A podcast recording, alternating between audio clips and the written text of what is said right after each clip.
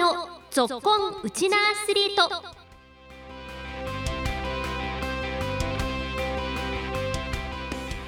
皆さんこんにちは。ラジオ沖縄アナウンサーの杉原愛です。この番組は学生スポーツからプロスポーツまで県内で活躍するウチナアスリートを全力で応援しようという番組です。今週は去年の12月に県内では初めて開催されました名球会のレジェンドたちが出場するオールスター戦と野球教室などの交流イベント名球会ベースボールクラシック2022沖縄の模様についてお送りしていきます。15分間お付き合いよろしくお願いします。日本プロ野球名球会は去年の12月10日沖縄本土復帰50周年記念と題して那覇市の沖縄セルラースタジアム那覇でオールスター戦を実施しました。新型コロナウイルスの影響もあり名球会で試合を行うのは4年ぶりとなりました。名球会入りを果たしている往年の名選手のほか現役選手である巨人の坂本勇人内野手や西武の栗山巧外野手前ヤクルトの内川誠一内野手の3人の現役選手も参加。年齢層も幅広く最年長は84歳の米田哲也さんで最年少は33歳の坂本選手でした。世代を超え野球振興のために名選手が一致団結して野球を全力プレーしました。試合に先立ち新たに理事長に就任した古田敦也さんは会場に集ったファンに次のように呼びかけました。今日は名球会ベースボールクラシックに、お越しいただき本当にありがとうございます。昨日から理事長をやってる古田と申します。よろしくお願いしますここにですね、日本を代表する往年のスター選手たちが勢ぞろいしております。今日午前中にですね野球教室をする機会に恵まれてですね子どもたちと触れ合いました。ただ子どもたちがいまいちピンときてないやつも多かったんでぜひ大人の皆さんすごいんだぞということを言ってください。お願いします往年のスターたちのプレーを期待していただいていると思いますが往年のスターたちにもう往年のプレーはできません。皆さんどうぞ温かい目で今日の野球だけど楽しんでいただいていただきたいと思います。そして帰る頃には必ず優しい気持ちになってます。今日はどうぞ皆さんよろしくお願いします。理事長の挨拶の後には始球式が行われました。では続きまして始球式を行いたいと思います。沖縄県知事玉城デニー様、そして那覇市長知念悟様、2人よろしくお願いいたします。本日の試合は沖縄本土復帰50周年と那覇市市制100周年を記念して行われることから沖縄県知事玉城デニー様、那覇市長知念悟様には背番号100、そして背番号50のユニフォームをそれぞれ着用いただいております。デニーさんが50、そして知念市長が100ですね。50と100の背番号が見えております。これは高速球が期待できそうですね。受けていただくのは安倍さんと和田さんですね。それではデニー知事、そして知念市長よろしくお願いします。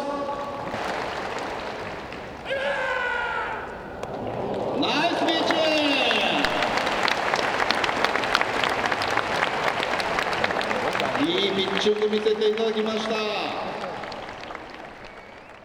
プロ野球界で活躍したレジェンドや現役の選手が参加しセ・パ両リーグに分かれて行われたオールスターゲーム。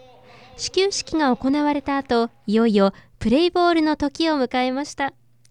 場内アナウンスでは往年の名選手の名前が読み上げられ会場からは大きな拍手が送られました。それでは守備につきますセントラルリーグバッテリーはピッチャー黒田、キャッチャー阿部、内野はファースト荒井孝弘、セカンド宮本、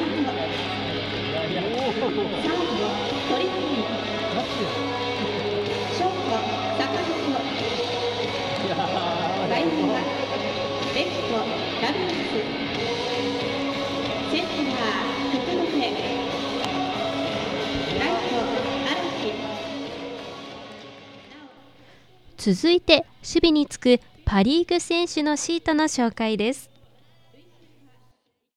代わりまして守備につきますパシフィックリーグ、バッターにはピッチャー東尾、キャッチャー和田、内野は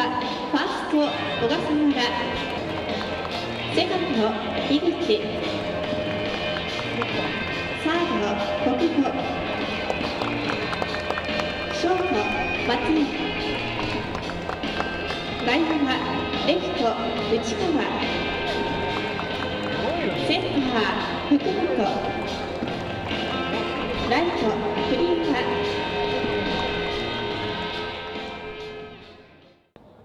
試合は序盤、連続ヒットに新井貴浩選手の犠牲フライで先制点を得たセ・リーグは1回と3回裏にそれぞれ2点を挙げます。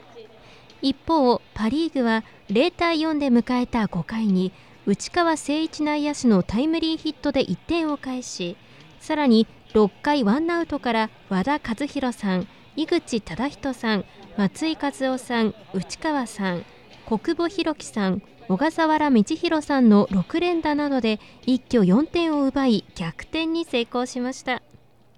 この試合7イニング制でしたので、7回終了時点で5対4、パ・リーグの勝利かと思われましたが、試合終了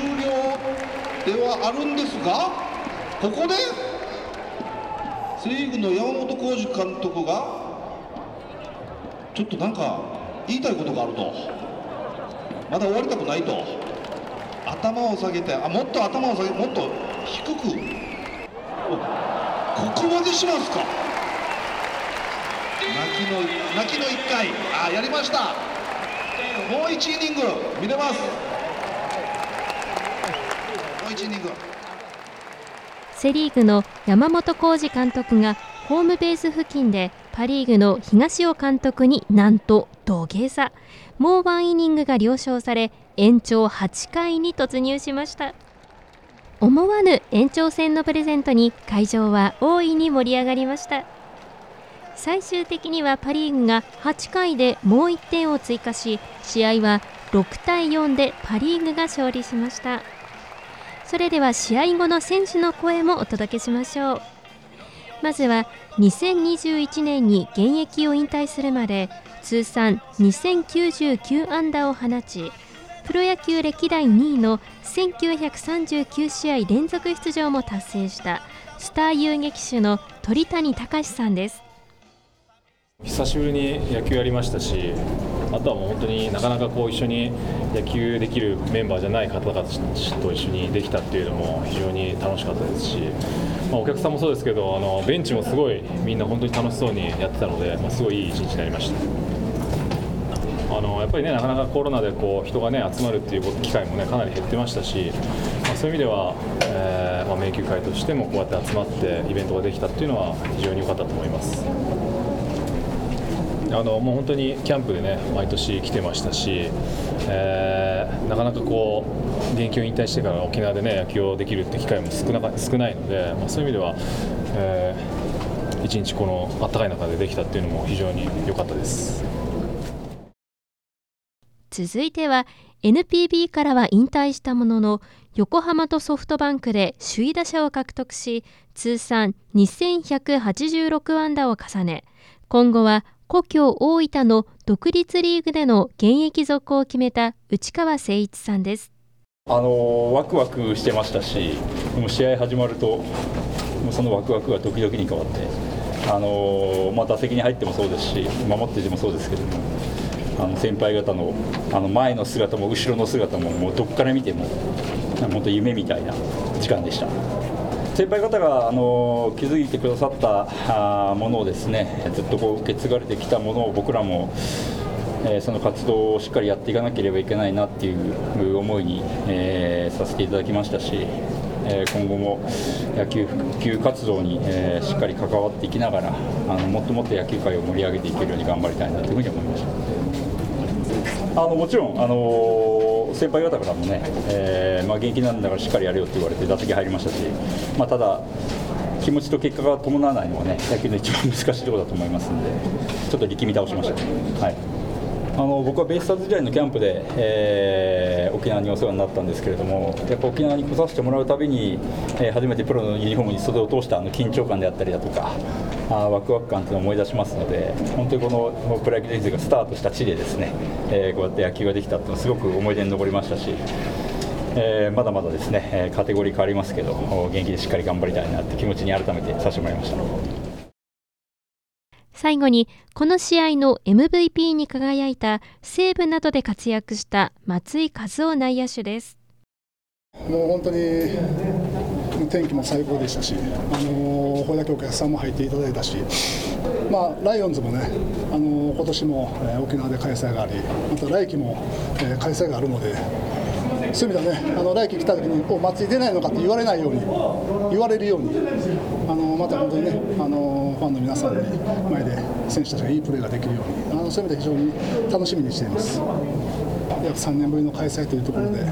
またこうフェスティバルがある中で試合があったというところなんですけど、非常に僕も楽しみにしてましたし、年齢的にまだまだ若いので、大先輩方のまたユニフォーム姿を見れ、またそこで一緒にプレーができたっていうのは本当に楽しかったですし、幸せでしたし、またこういう機会があるのを楽しみにしたいと思います。今日野球教室の中で本当に終わってみたら本当に短かったですね。もっともっと子どもたちと一緒に、時間があり、もっともっと触れ合う時間があればって改めて思いましたし、今のね、今日野球教室は子どもたちが、さらに野球好きになり、プロを目指してね、頑張ってくれることを楽しみにしていますし、またね、こういう機会があればね、あの時野球教室してもらった時の子供だよってね、なんかそれぐらいのね、選手が1人でも2人でもさらに多くの出てくれることをね、楽しみにしています、去年沖縄では初めて開催された名球会のレジェンドたちが集う名球会ベースボールクラシック2022沖縄。現役時代そのままとはいきませんでしたが、往年の名選手の全力プレーに会場に駆けつけたファンは熱い視線を送りました。以上、今日は去年12月10日に沖縄セルラースタジアム那覇で行われた名球会のベースボールクラシック沖縄の模様をお送りしました。この時間のご案内は杉原愛でした。